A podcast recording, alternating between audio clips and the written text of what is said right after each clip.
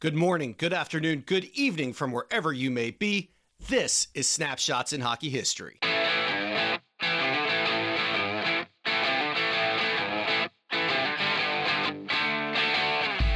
And welcome to another episode of Snapshots in Hockey History, where we relive the hockey highlight reel. My name is Brett Small. I'm excited. We're back for season two. But before we get talking about that, let's get the business out of the way first. Snapshots in Hockey History is a listener supported podcast brought to you free of charge every single Monday. I will never ask you for a dollar out of your pocket for this podcast. But if you want to do something nice, you want to help out the show, please consider telling a friend or leaving us a five star review on iTunes or wherever you listen to your favorite podcasts. Also, don't forget to follow us on Twitter at Snapshots In and on Facebook at Snapshots in Hockey History. Well, I said it. We're back. I'm happy to be here. I want to thank everybody that has reached out during the off season, said how much they enjoyed the show, gave me some pointers. I read all the reviews. There was one recently left I really enjoyed. Guy talked about me possibly leading with my questions. You know what? He was right. I took that into consideration during season two. So thank you for leaving that. And thank you for getting in touch with me and leaving that comment. I appreciate all the feedback we can get. If you're a first time listener, Snapshots in Hockey History, basically what we do is we relive the hockey highlight reel with a historical figure from hockey, whether it be a former player, a former GM. Yep, I said GM. We got that coming up this season. We cover one season or one playoff run and we try to get as in depth as possible. And we get into a lot of different stuff. We get into life off the ice as well as life on the ice. What it was like playing for certain coaches, what systems they used, a variety of topics. This really all got started because I met Alan Hangsleben when I was refing a Washington Capitals alumni game. I was talking to Alan. I went home and I looked up his name and found out that he had been voted the most popular Hartford Whaler on a team that had Dave Keon, Gordie Howe, so many legendary players, and he was voted most popular, and I never heard of him. I wanted to know more, and that's how we got kicked off. Our first episode was with Mike Lawler, so it's only fitting that for season two we have Mike Lawler back. Now, a couple things I want to talk about real quick about the format of the show. I don't want people to think we're only going to have the players we had last year on this year. Mike was just such a good guest last year. It's one of our most downloaded episodes. Everyone loves hearing about his time with the Montreal Canadiens. I thought we'd get into that and a little bit of time with the St. Louis Blues. But we've got plenty of new players coming up this season. We've got plenty of new figures, but we're also going to have some of your old favorites back as well. So, as I said, we got Mike Lawler this week. We covered his time his last season with the Montreal Canadiens and his first season with the St. Louis Blues. We talk about the trade. He gets into some great stories about Brett Hull. He talks about being traded, Jean Perron, some really good stuff in this and some funny stuff too. I love the story towards the end of the interview where he talks about fighting Steve Yzerman and Andy Van Hellemond getting involved in the situation. It was pretty good. I really enjoyed it and I think you guys will too. Mike's just an awesome guy. I really enjoy hanging out with him. Unfortunately, the audio on this one is not our typical audio. I ended up doing this live with Mike while I was up in Boston. I stopped by at his gym and we did it. And unfortunately, my mic kind of died a little bit. So it sounds like I'm kind of talking almost three feet away from it. And we also did it in Mike's gym. So you pick up a woman teaching in the background who I think was Mike's wife, but it doesn't take away from the interview. The stories are awesome. The stories are there. Really, really good stuff. That's pretty much all I got. Everybody tunes in for the interview. So I'll, I'll stop rambling now. If you're a first timer, welcome. If you're back for season two, Thanks for coming back again. I can't tell you how much I enjoy doing this podcast and the fact that it's continuing to grow every single week, literally. And now it'll hopefully grow for many seasons to come. It really means a lot to me that, that people seem to enjoy it. So thank you for that. Let's get to Mike Lawler and his time with the Montreal Canadiens and St. Louis Blues.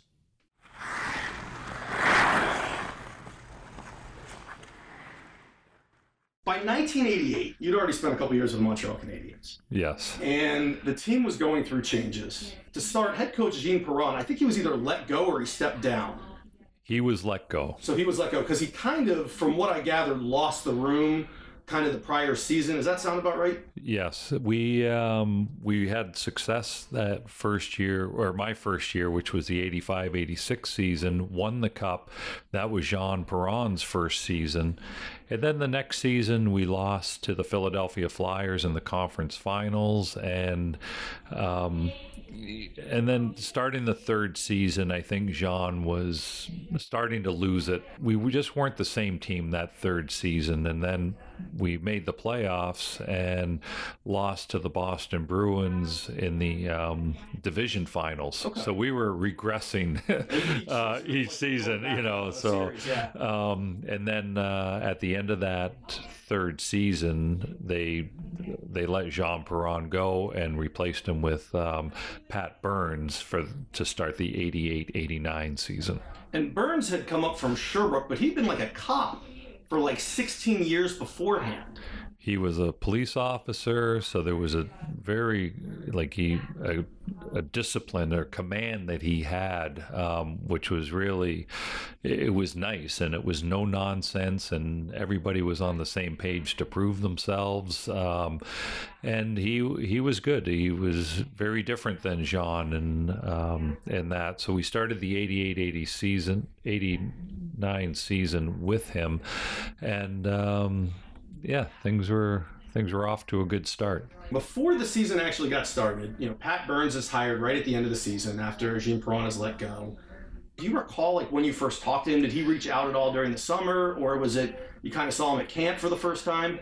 I knew of Pat uh, through a mutual friend that had nothing to do with hockey. Uh, wasn't friendly, you know. I didn't know Pat personally, but through this family connection, uh, so I knew his reputation of you know being very disciplined and no nonsense, and having coached in junior and for the uh, in the Quebec League for the Hull mm-hmm. Uh, team, and um, so I didn't know a lot about him, but I knew he was a, a very good, fair uh, person. So uh, I met him, I think, just through training camp or whatever. I don't remember a, an initial mm-hmm. like hi i'm pat hi i'm mike yeah, you know like uh, let's go grab coffee and chat about your position yeah i was like he's the coach and and you're showing up and i gotta play my position now after he was hired. The draft is coming up, and there was actually some rumors that you were talked about in a trade. I don't know if this rings any bells, but Mike Beamish, writer from the Vancouver Sun, reported that the Montreal Canadiens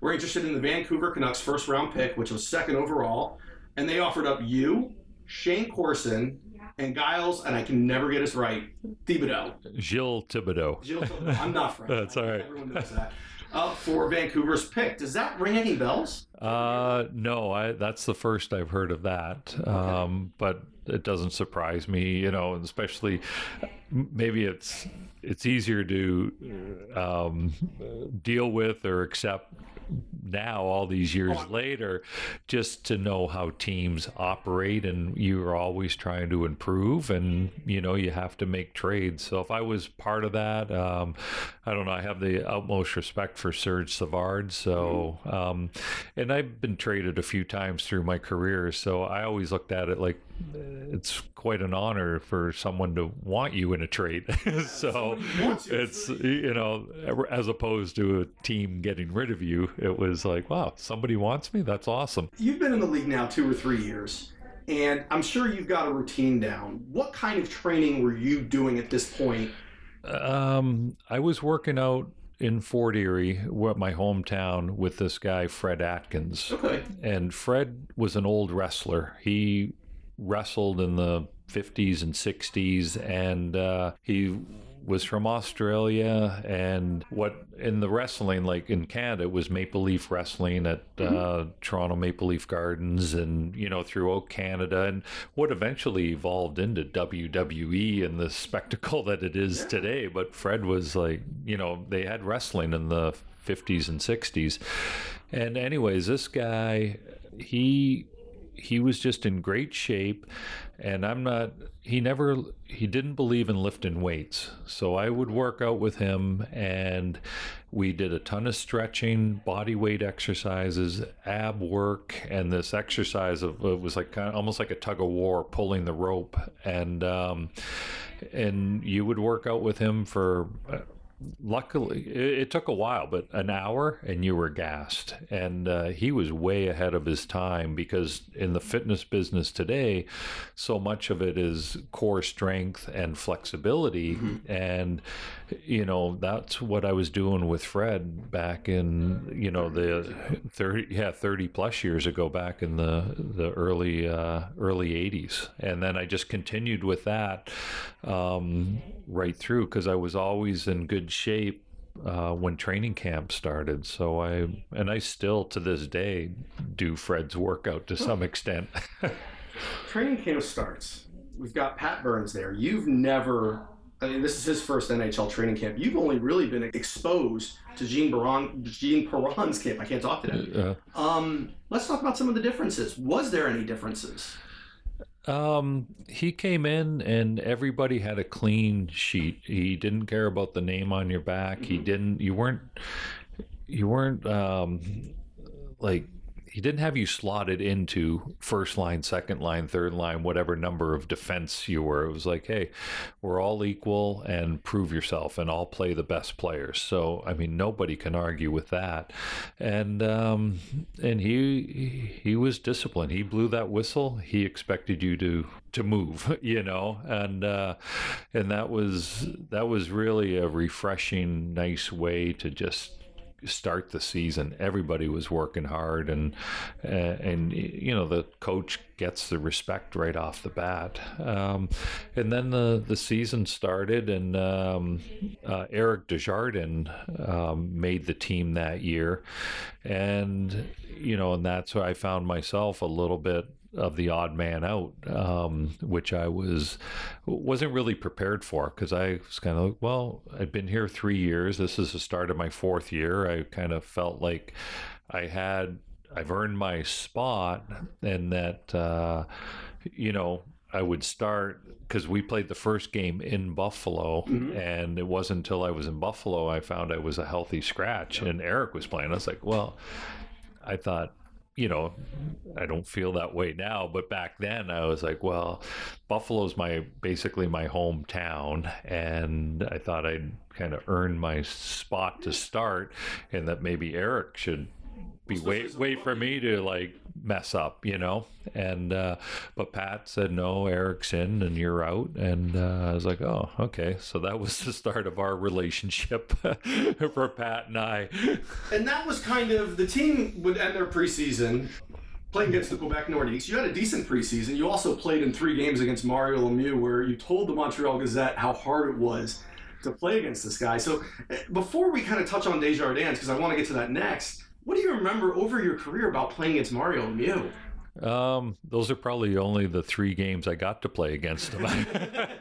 Because once the regular season started, it'd be, oh, Mario's on. Mike, hold on. Uh, Chelios out there or whoever else. And, uh, um, but I mean, Mario, he, he was and Wayne Gretzky, like they're both, and there's other great players, but those two in particular for that era, you know, I don't think fan, they made it look easy, and right. so there were times that oh Mario's not working that hard. Yeah, well, play against him. Like his reach and his vision and his height and his the reach of his stick and the things that he could do and did do. I mean, that's why he's Mario Lemieux, you know? So, as a defensive defenseman, anytime I got to play against the other team's, you know, top scorers, it was it was a great challenge to try to keep them off the score sheet. And you were a shutdown guy. Offense was not really a big part of your game, but you did have some offense during this season, which we'll get to. But as you mentioned, opening night, October 6th, is against the Buffalo Sabres and you're scratched, and it was Donald mm-hmm. Dufresne. He actually was inserted in the lineup, and then at game two against the Minnesota North Stars, it was Eric Desjardins, and Pat Burns specifically was asked point blank why Mike Lawler was not playing. And he said, "I'm not putting Mike Lawler in when I don't dress him. It's not that I don't like him. I have to see what these other guys can do." And that was, it looks like, kind of his his response. And so looking back 20 years later, 30 years later, and you kind of already answered this do you understand where they were coming from, or do you still see, think it was, hey, Brett, I was a vet? Uh, that, I really think that should have been my spot. I understand it now. Got it. You know, but at the time, yeah. I'm like, oh my God. And especially, I think I was more like Buffalo was my like my parents, my friends, my family was Everybody was going to be there, you know, and I just thought, oh man, that's uh, I I thought I at least earned that, but um, you know, but I, I understand it, it's a business, and Pat's the coach, and I, I understand it clearer now, but at the time it, it hurt, um, and I wasn't, you know, I didn't have the. I don't know the vision or the sight. Well, the feelings that I have now, you know. right, you couldn't so- see it. You're young, Yeah. and, and you end up finally making your regular season debut on October 14th against the New Jersey Devils. And the following week, you actually contribute offensively against the Hartford Whalers with a goal on Mike Liut just two minutes into the game. Your game-winning goal, though, was just one of the few bright spots the Canadiens had during that early part of the season. You lost five of its first eight games. Patrick Roy ended up flipping some furniture in the locker room. Stéphane Richer let it be known he wasn't happy with his role in the team. That first eight games, uh, what, what's going on? What do you remember? I don't know. I was probably more concerned about myself Mm-hmm. and my role of whether I was going to play this year and how, you know, um, and I think that's one thing I did was able to do throughout my career and not hopefully not in a selfish way, but stay really in the moment and take care of what I could take care of, you know, and not that I was unsympathetic to Stéphane Richer or anyone else's issues, but we're all trying to just play our part. And as famous Bill Belichick says now, do your job, you know? And that was, I had enough things to worry about with myself and maybe didn't concern myself with the overall mm-hmm. things that were going on in the locker room, you know, and the and the team and stuff. And you know, Pat's trying to figure things out as a new coach and there's change and there's expectations, right? It wasn't it was the 86 season we won the cup and now we you know now we got new new guys on the team and a new coach and what you know the critics were more critical of us and the expectations were higher. So but i think i tried to stay as you said in my lane and Yeah, not not get game. too caught up in the other distractions. And the one thing you, as a player you don't really read the papers and you don't you know because you don't want to you don't want to read something bad and and if there's something good well you already know what's good And it's funny, if you'd read the papers, all these years later, I, I'm going to mention something. There was an article about you in the paper right around this time that said the Rangers were struggling and expressed interest in you, as well as Rick Green. And they had made a pass towards the Montreal Canadiens. There was a huge picture of you in the paper with the caption that read, You weren't happy with your ice time. So I, know you're the type of person that never would complain publicly. I know that about you. But behind the scenes, were you letting your frustrations be known? Uh, I'm sure. I, I don't think so. Well, there was the time. So um, it was probably I, I didn't dress the first two games of the season, and Pat wasn't a great communicator. You know, it wasn't like, "Hey, Mike, come on in, and here's what we're doing." You know, you're you're left to sort of sort things out on your own. And uh, and I went to talk to Sir. I, I went up and talked to Serge Savard, who's the general manager, and that wasn't the right thing to do because that's like going above.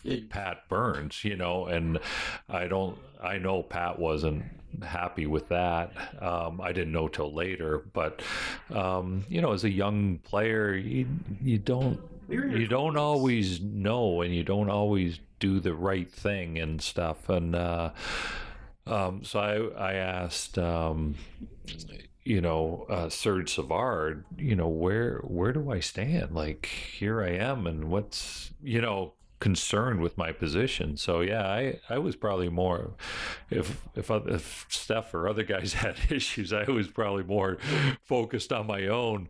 And then um, so I got into the so Serge was great. I to this day I love Serge Savard. Um, and uh, you know but I, that wasn't the right thing to do. I was wrong. I should have just kept working hard and you know played whenever Pat put me in but that didn't help my relationship with Pat and then uh, when I got in the lineup and played about eight games um, and then eventually I was traded to well no I got hurt You got hurt. yeah so then I couldn't they couldn't trade me You had this game with the Hartford Whalers where you squared off with Torrie Robertson and kind of a freak accident, he broke his leg. Yeah. And then you yourself took a shot, I guess in the third period, and it ended up doing damage to your ankle. I broke my fibula, which is a you got your tibia of your lower leg, and the fibula runs up the side of your lower leg. And the shot hit me right above my skate boot and in a bare area where my shin pad didn't cover it, and it just it fractured that bone. Um, and so the one thing I couldn't do was skate. You could not push out on the side with a broken uh, fibula, and um, and that kept me out like two and two two and a half months, whatever it was. Um, good news is I could work out really well. I could walk. I could um, ride the stationary bike. So after a couple months, when I came back, I was in great shape. So. Did you have a lot of interaction with the team while you were hurt? Um, you're still part of the team, but you're on the outside of the, you know, the the inner locker room sanctuary talk and everything, and you know, and as much as I could work out and stay in great shape with that injury, it also wasn't great because, you know, I didn't have a big cast. I just had an air cast on, but it fit under my like into my dress shoe and under my slack so i looked perfectly healthy and when someone you're walking around and you look normal um, people expect oh why aren't you playing Right. um, but the um, yeah sometimes when you have an injury you wish you had like that cast or something that, so people would know like oh he's hurt. I didn't look hurt. So uh, um, but uh, yeah you're you're always any injury you're you're not you're not traveling with the team. You're you know you're just a little bit oh they're still your friends you're still your Right. teammates everyone's awesome but uh, you're just not in there battling with them and stuff and After two months, on January 12th in Boston, you returned to the ice and helped the Habs win 5 to 3 over the Bruins. You had an assist on a goal scored by Ryan Walter. And Pat Burns praised you for your play and made it clear you'd be given a sweater the following game in Toronto.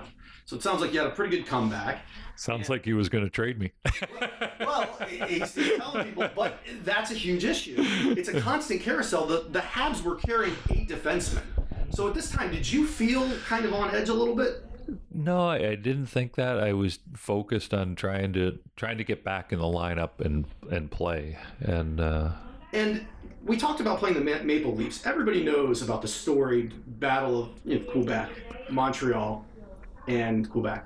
What about Toronto? Do you have any memories of when you were at Hab playing for, you know, playing against the Toronto Maple Leafs? going into Toronto, there were a lot of Habs fans, and and that rivalry went back like Original from the start of t- yeah time and i guess in today's thing it'd be yankees and red sox or you know like it just was there and uh um and i just remember being in toronto and the excitement of that game like people there were a lot of habs fans in the building and it was just you really felt like it was a throwback like I heard that game I heard um, that rink was incredible. well, it was old. I didn't particularly like it because the corners were shallow. and uh, it was just odd the way the puck would kind of bounce off of there. But the atmosphere was awesome. The everybody in that in their those seats, they were just you know they'd been going there for I don't know a hundred years or whatever. You know. That would be your last time wearing a Montreal Canadien sweater at the Gardens, though. On January 16th, your world gets rocked when you find out after practice that you've been traded to the St. Louis Blues. The team swapped first round picks and included a third round or second round pick contingent on how the Blues performed in the playoffs over the next three years. Mike, first time being traded. Let's kind of, can you walk me through what you remember and, and the chaos that probably ensued? Um, we were back, we were at the Montreal Forum. We just finished practice, and I'm in the lo- I'm in the back of the gym, like working out. And Bob Gainey comes up and says, "Hey, uh, Pat wants to talk to you." And uh, I'm like, "Oh, okay." Like I thought I'd kind of finish my workout and go and see him. Um, I did not think in a, I was I was going to be traded. That's not abnormal for someone to come in and say, "Hey, the coach wants to see." Yeah, you." coach wants to see you. Who else is going to deliver it? You know, and uh, so I didn't see any urgency or anything, and uh, I was just finishing up my workout, and you know, we. I had only been back for two games, and th- I think they both went well. I'm not sure if we won in Toronto, but You, you Uh, I- won in both games. yeah, Both so games I'm wins. thinking, oh, things are good, right? I'm back, and we won, and um, what could Pat possibly want to talk to me about? Tell me I'm good. or, or, hey, th- th- hey, thanks. Glad you're back in the lineup. And uh, and then I don't know. A few minutes later, Bob came back and said, "Hey, Pat wants to talk to you now." I'm like, "Oh, okay." Went in the room, and Pat was, um, you know, like, "Hey." kind of I, I don't know how to describe it on in the podcast but kind of sympathetic and like friendly and like sad and like like mike i i, I can't believe it but serge traded you. So we put the blame on Serge. yeah like i don't know like did you say something to him before you know? And i'm like oh man whatever. Um so and uh uh, so the um like i just uh, i don't think pat was a big fan of mine you know but uh anyways uh, who'll who'll we'll never know. Um and uh and he said pat you know or pat said you know you you've been traded serge traded you to the st louis blues. And uh and that's it. And thank you for your service and what have you. And uh and that was it. I walked out of his office and whatever the only thing you really hear or i heard the first for that first trade was you've been traded. Everything else is just sort of like a blur and Yeah. like background noise it, it was really uh, i was i was rocked and shocked and sad you know the only um, place you had played in the National Hockey League. Yeah. Stanley Cup there a couple years before. Yeah, and I was hoping for good things, you know, and it was January, and um, so I, you know, it was just, um, yeah, it was a shock. So then. Uh, I went back, showered, and changed. And uh, Brian Skrudland and I were best friends, and we lived, we were neighbors. And uh, so Brian drove me home, and um, now I got to go in and tell my wife that we've been traded. And at the time, our son Jordan was eight months old, and it was. it was kind of I don't know Norman Rockwellish or whatever. I walk in the front door. The my wife is ironing. The ironing table's out. She's ironing. The baby's eight months old and on the floor, and she's got tears in her eyes. Oh, So she knew before I could even tell her, because Beth Smith had called her okay. and uh, was like, "Oh, I'm so sorry." And Lee's like, "What are you talking about?" And um, and she's like, "Is it true?" I'm like, "Yes." And uh, I don't know what the time was, but if that was around noon or one o'clock, by four o'clock, I had a bag packed and was driving to um, Dorval, Dorval, Dorval Airport.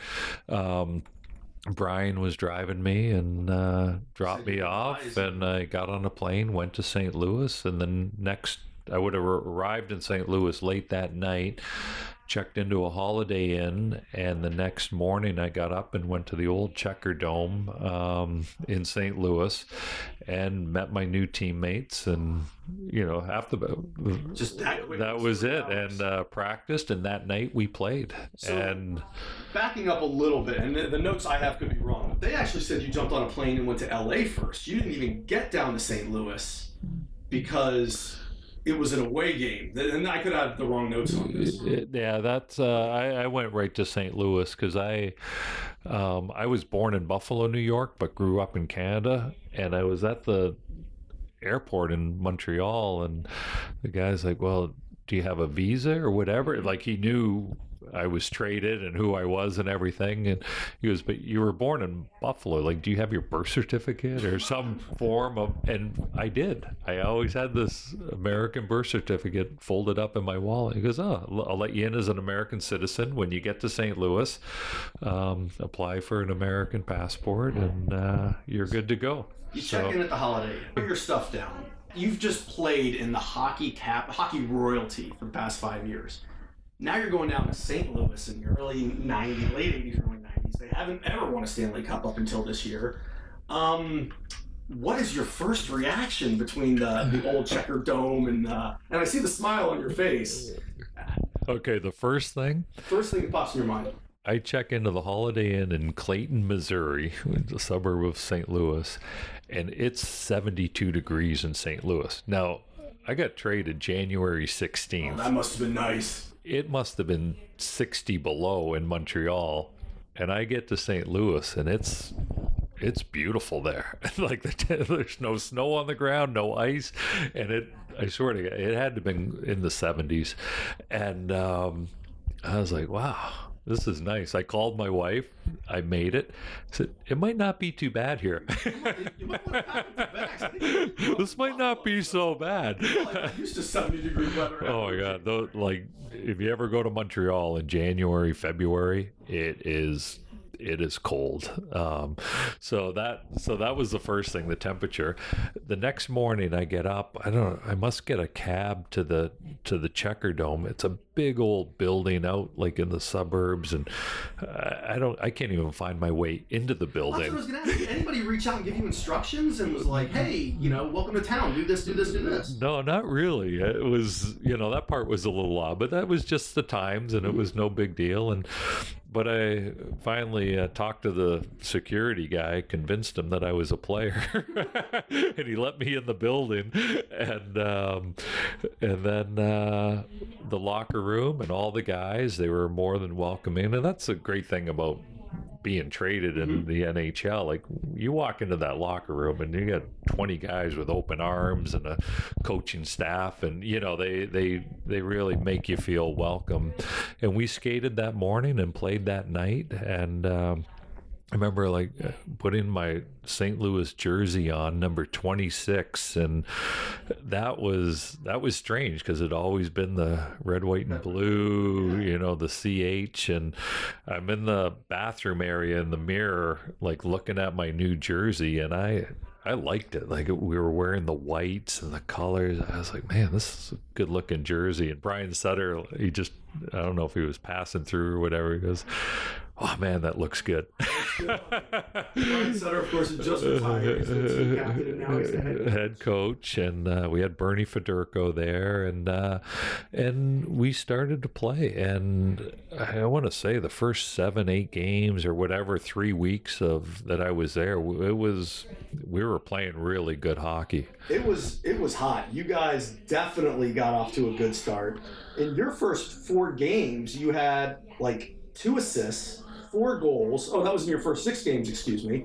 Two assists, four goals. And as a guy that you weren't really an offensive guy in Montreal, what gave you the confidence in St. Louis to kind of switch up your game, join the rush?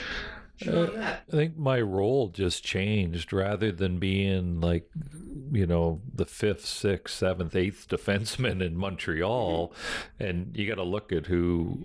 You know the guys ahead of me in Montreal were, you know, they're Larry and Shelley, and you know, they're, that was a tough, tough top four to crack. You know, um, and uh, and so in St. Louis, I I was inserted into that you know top three top four defensive rotation or pairings and uh and and being called upon to play just play a bigger role with more minutes. And with that you know just everything sort of evolved. There were probably more opportunities and and that it uh, it just really it, it, w- it was a nice feeling and i i enjoyed it and uh it was, a good. good thing for you. Because I think, well, I think maybe in St. Louis, one of my first games was against LA with Wayne Gretzky.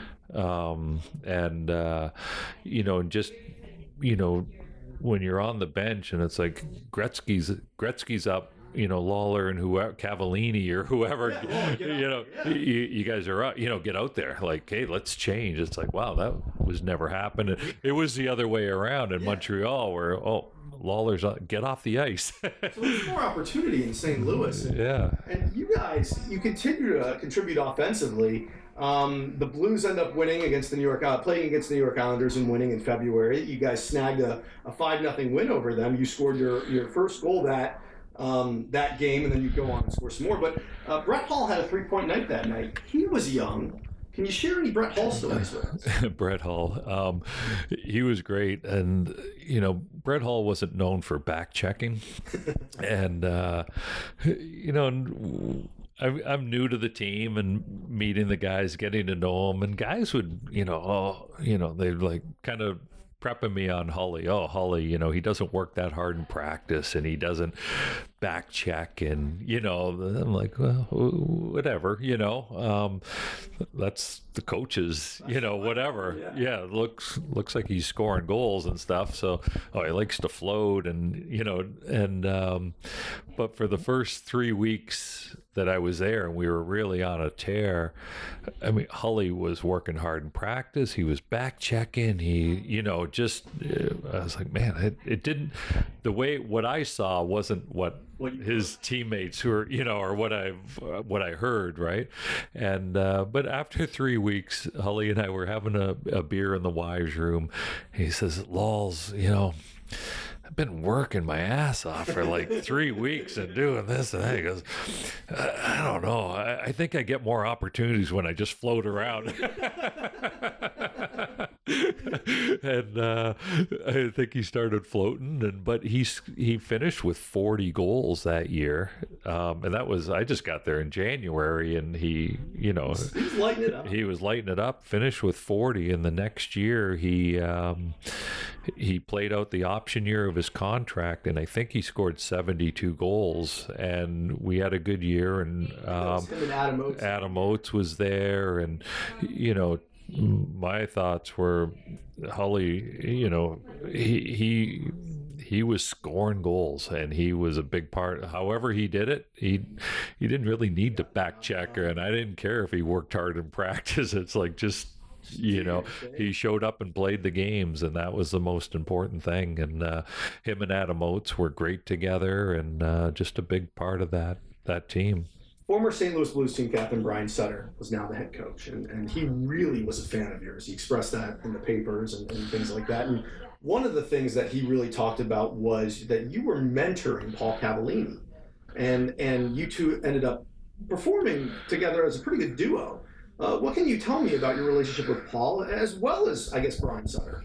Um, Brian was great because he was a no nonsense guy, and you just had to work hard, you know, all the time, mm-hmm. you know, and at times he was maybe a little bit too intense, you know, at 10 o'clock in the morning at the pregame, you know, the morning skate. It's like, whoa, we don't play till seven tonight. That's, I can't keep that intensity up for, um, you know, but he, he was very, he, he knew what he wanted and, you know, hard work. He, the whole Sutter family, everything's about hard work with the Sutters and Brian, he, he was there even as a coach, you know, um, but uh, but he was fair, and I thought he handled Brett Hull really well, um, which was you know just I think a compliment to to Brian and to Brett. You know that. Uh, um, Brett was able to play and play well, and Brian was a great, uh, great coach to him because it's not always easy coaching star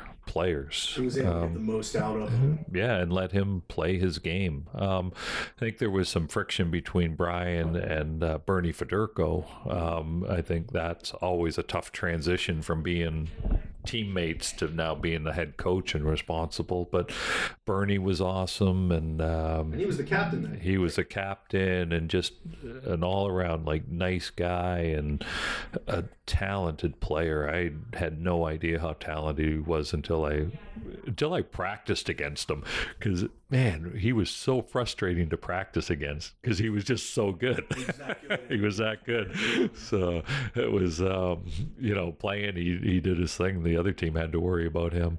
Um, but uh, yeah, it was. Uh, so with Paul Cavallini, I don't know. We just played and your teammates and whoever you get partnered with. Um, you know, Paul's a nice guy. We're still friends today. I talked to him a couple weeks ago, and we ended up being teammates in in Dallas together, Washington, wherever we were. Um, but our paths always crossed in that. So it would really the, the duo was talked about quite a bit in the media and about how you really helped him come along and, and he even talked about how helpful you were. Um, following the game against the islanders in the month of february it kind of things kind of flipped and the team would lose seven of its next games. So we talked about things were going when things were going well what was the organization like when things were going bad?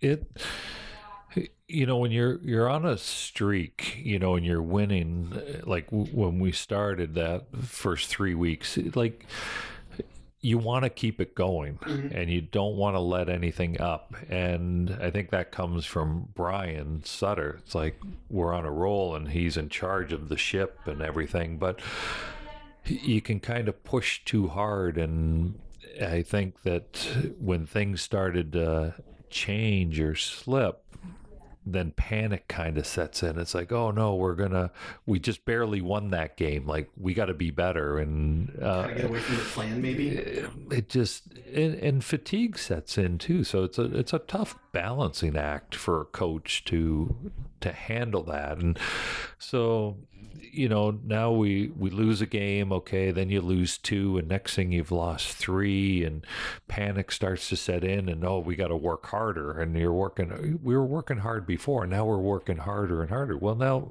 you're you're talking about February into March you're tired from this and so where where's that balance of you know are we are we not working hard or are we tired? And nobody wants to ever admit that you're tired. So you just keep working harder. It's like beating you know keep whipping the horse you know? It's like oh we're we're playing worse instead of better.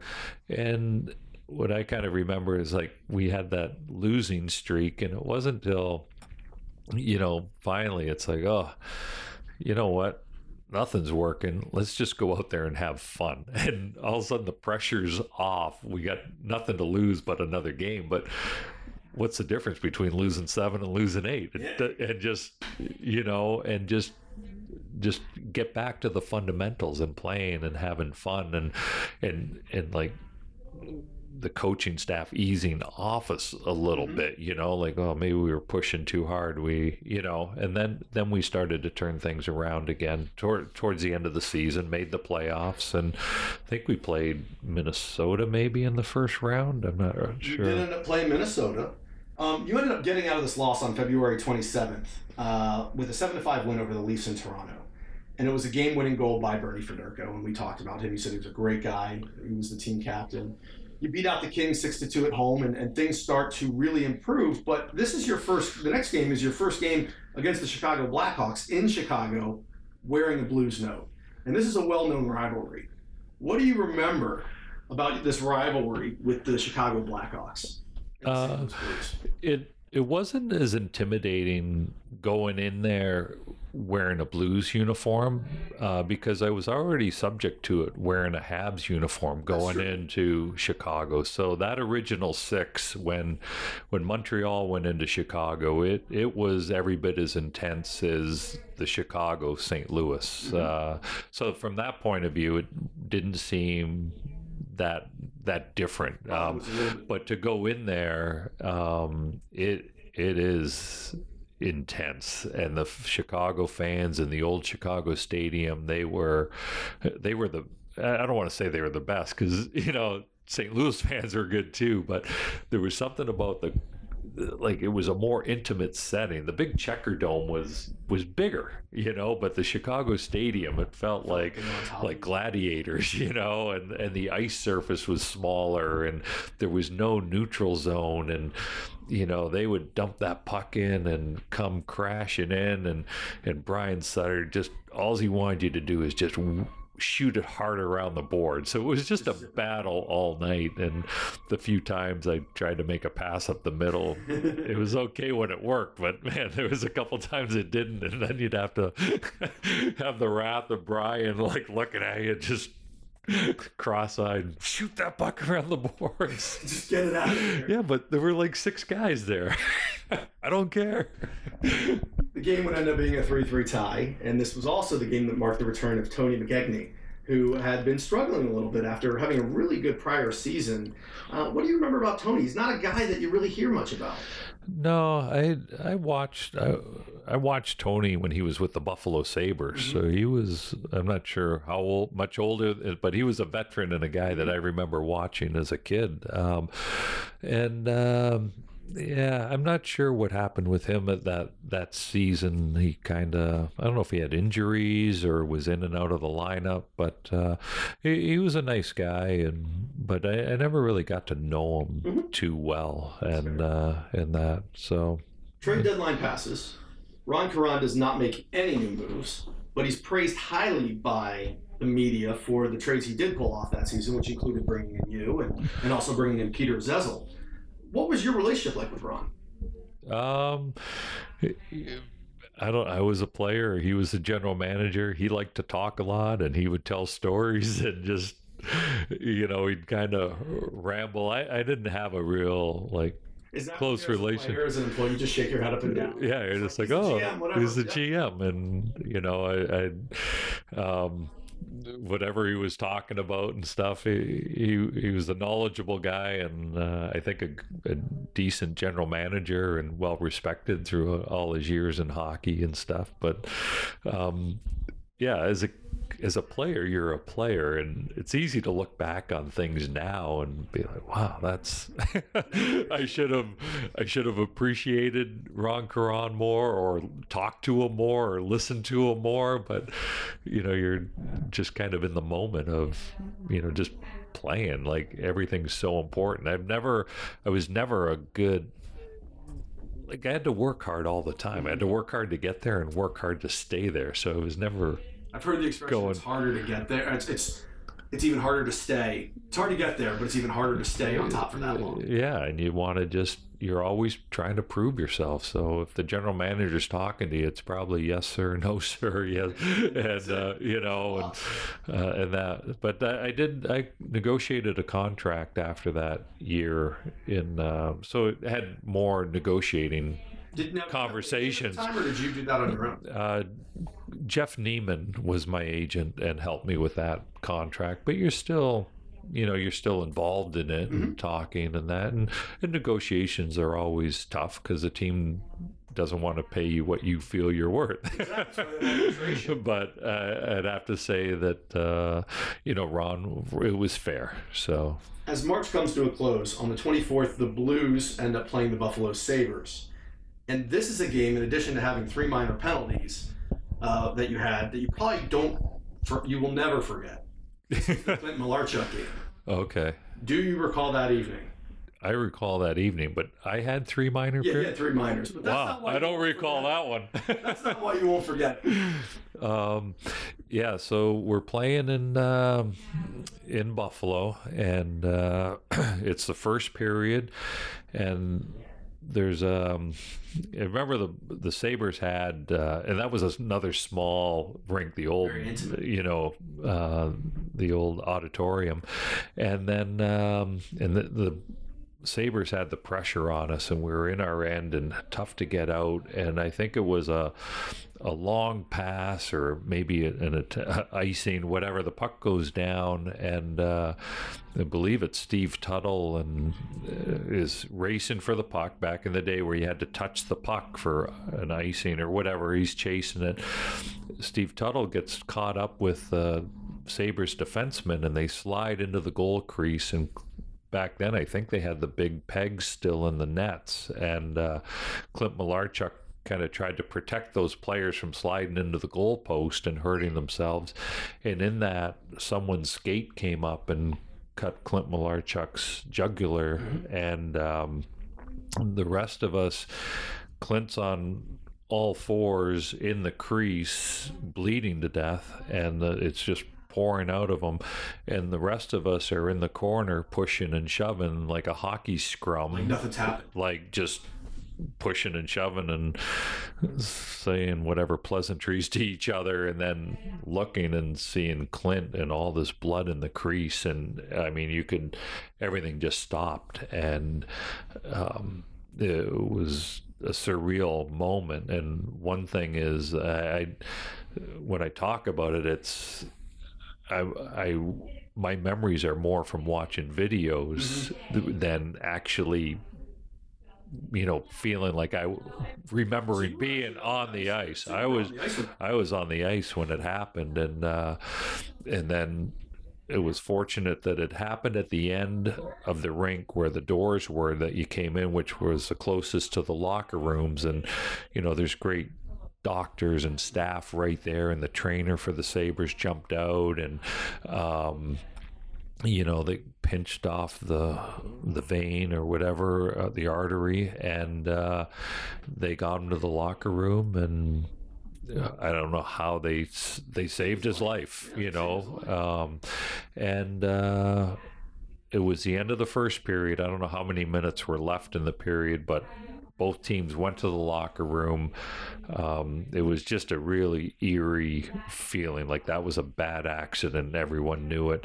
And so we went in, they cleaned the ice, and then we came back, finished the few minutes of the first period, went right into the second period, and finished the game. And that's why I'm surprised I had three penalties because I don't, it probably wasn't for body checking or roughing because I don't think anyone touched anyone at the rest of the game. Like just it's like the Christmas Day game. Just get it over with. Just just play it and you know and be done with it. You know, pro, yeah, just whatever. We are probably tapping the pads of the other the visiting, you know, the uh, opposition team. Like, you okay? Experience sure. It was emotional, and it was. Um, just two nights later, though, the Blues are back at it again against the Detroit Red Wings. So you guys didn't take any time off. And while the team picked up a 3 2 win, the talk of the game was this little melee that took place with about a minute left. You and future Hall of Famer Steve Yzerman squared off. But when you look at the box scores on this, it doesn't say that there was any penalties dished out. Yet you guys clearly fought in front of 19,000 fans. Mike set the record straight 20 years later. What happened? Oh, this is awesome. I'm glad you brought this up. um, it's near the end of the game, and it's a tight game. I think maybe we're winning. Do we win that game? You went three, three two. Three two. So it's like three two, and there's only less than five minutes to play in the game. Probably less than three minutes to play in the game, and so, something happens, and a couple guys start fighting. Well, you once there's a fight everyone else kind of pairs up mm-hmm. and you kind of grab the closest guy to you and i have steve Yzerman well I respect Steve and he's as tough and can fight, but he's you never see him fight or do anything. So I I grab him and um, thinking I'm just gonna hold on to him and I'm I'm not gonna punch Steve. Right but he friggin' hauls off and hits me first. Like, and he he's strong and he can fight. And right away, I'm on the defense, and he doesn't stop. And next thing, um, he's hitting me. I'm trying to protect myself in a classic hockey fight. My I, my head's down and my shirt's coming over my head, and I'm trying not to like get hit and uh, and trying to fight back and that and we move over towards the boards and in the old Joe Louis arena the glass on the sides wasn't as high as it is today mm-hmm. and there's a, there's fans like on the boards able to like reach over like have standing on the boards and leaning over the glass and by now I've kind of battled back a little bit and we're holding, but I'm exhausted and no one's throwing any punches, but we're holding and and the fans are like one fan's yelling, Lalor, you touch him, I'm gonna kill you. You don't touch Steve Yzerman. They're like right there, and the fans yelling at me like, "You ever touch Yzerman? Or, you know, you're dead. you're dead. You know, we'll kill you. You know." And the other fan is like, "Lalor, you just got your ass kicked by Steve Yzerman, you pussy!" like, it's like, oh my god, and I'm holding on, and um, and then Andy Van Hellemond comes over, and it was like right out of Slapshot. He looks at the two of us and he says, because there's like fights all over the yeah everyone's fighting on the ice right? There's five fights going on and he comes over to us and it's only one referee on the ice at that time. And he looks at both of us and he says were you two fighting? Like pointing his finger at us And we looked and said, no. it's like, all right.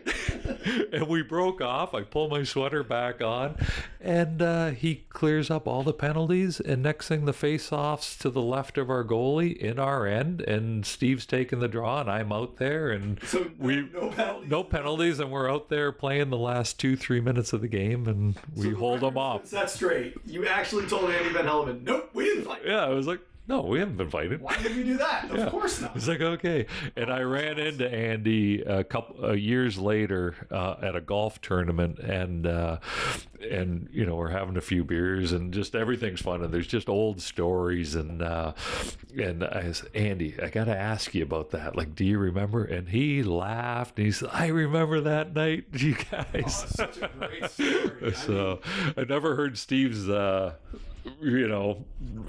Comment on it or side of it, but that's mine. oh, what a great story. Well, that would be you- would play one night later against the Detroit Red Wings again, and it was a four to two win, and that pretty much wrapped up the regular season. And we can do a whole other episode on the playoffs. I know you're busy, so you, you played against the North Stars and you ended up beating them, and then next round you went against the Blackhawks, which ended up being a loss. Um, one person that made an appearance though during the playoffs, and, and it was their rookie, uh, really first games in the NHL, was Rod Brind'Amour, who of course has gone on to have a lengthy career as a coach. What do you remember about a young Rod Brind'Amour? Rod was uh, an, an intense individual, and by the sounds of it, he stayed intense all the way through to the playoffs this year with Carolina. Um, yeah, he hasn't changed at all, I don't think. But he he came out of maybe Michigan, Michigan or Michigan State, and um, and he he just had this intenseness and this ritual of what he would go through before he left the ice in the locker room. And man, we were as he walked out, a few of us veterans were like, "Whoa, that kid's that kid's intense, man." but he played hard and he worked hard, and obviously his long career and everything, and I mean the accolades that he receives. Uh, you know, he's just an awesome guy, and it was nice to see him like in his first game, and then we were teammates the next season together, and uh, and he just you know was a good, hardworking, talented player and strong. I, I mean, he had muscles everywhere, you know, and uh, looks incredibly. yeah, jacked. and he was like that coming out of college and starting, and uh, you know, and he he played with Brett Hull um, for a while, and I think he found that a little intimidating at the start to to be a centerman for Brett Hull and that. Yeah, but uh, was a legend. um, you know, Hully's not always the most sympathetic guy. Like So I've heard. so uh, I felt felt a little bad for uh, for Rod uh, early in his career with that. Any memories of the playoffs that year? Anything stick out? Um, no, just uh, I think we were playing a three out of five uh, first round season still, and uh, and we played Minnesota, and I think we played four out of the first four out of the we played we played two, had a day off, and played two. So we played four games in five nights, and that was um, that was hard. um, and then, uh, but whatever it was, we we matched up, and uh, I think we did it two years in a row. When I was at St. Louis, we played Minnesota in the first round, but we were ready for them. We were a good team, and then can't really remember what happened against Chicago in the second round, but it was you know disappointing um, to you know to not move on. But it was it was fun my my time in St. Louis. Well, as we wrap things up, we're sitting here in your awesome fitness space. Uh, you shared this last time, Teammates Fitness. Can you share the website if people are in the Boston area want to grab a workout? Uh, teammatesfitness.com. So what you're saying is it's okay to lie. I can't believe that Andy Van Hellemond at the end of this thing was like, "Hey, so did you guys fight or not?" And when him and Steve Yzerman both said no, he actually believed him. And I know, I know it was a different era and they didn't have instant replay and stuff, but what a classic story. I just love that. I just, I don't know. Anyways, want to thank Mike again for coming on. As he said, teammatesfitness.com is his fitness facility. And we got a lot more coming up like this throughout the next few months for season two of Snapshots in Hockey History. Just some friendly conversations with some former players that maybe you've heard of, maybe you haven't, and talking about their experiences playing in the National Hockey League or really in professional hockey. I know somebody wanted me to do some IHL and AHL stuff. I'm telling you, that stuff is coming this season, as well as some more from your NHL favorites. That's all we've got. We'll be back next Monday with another episode of Snapshots in Hockey History. In the meantime, Please don't forget to follow us on Facebook at Snapshots in Hockey History and on Twitter at Snapshots In. Thanks for checking us out. Appreciate it. Have a great week. See you next week.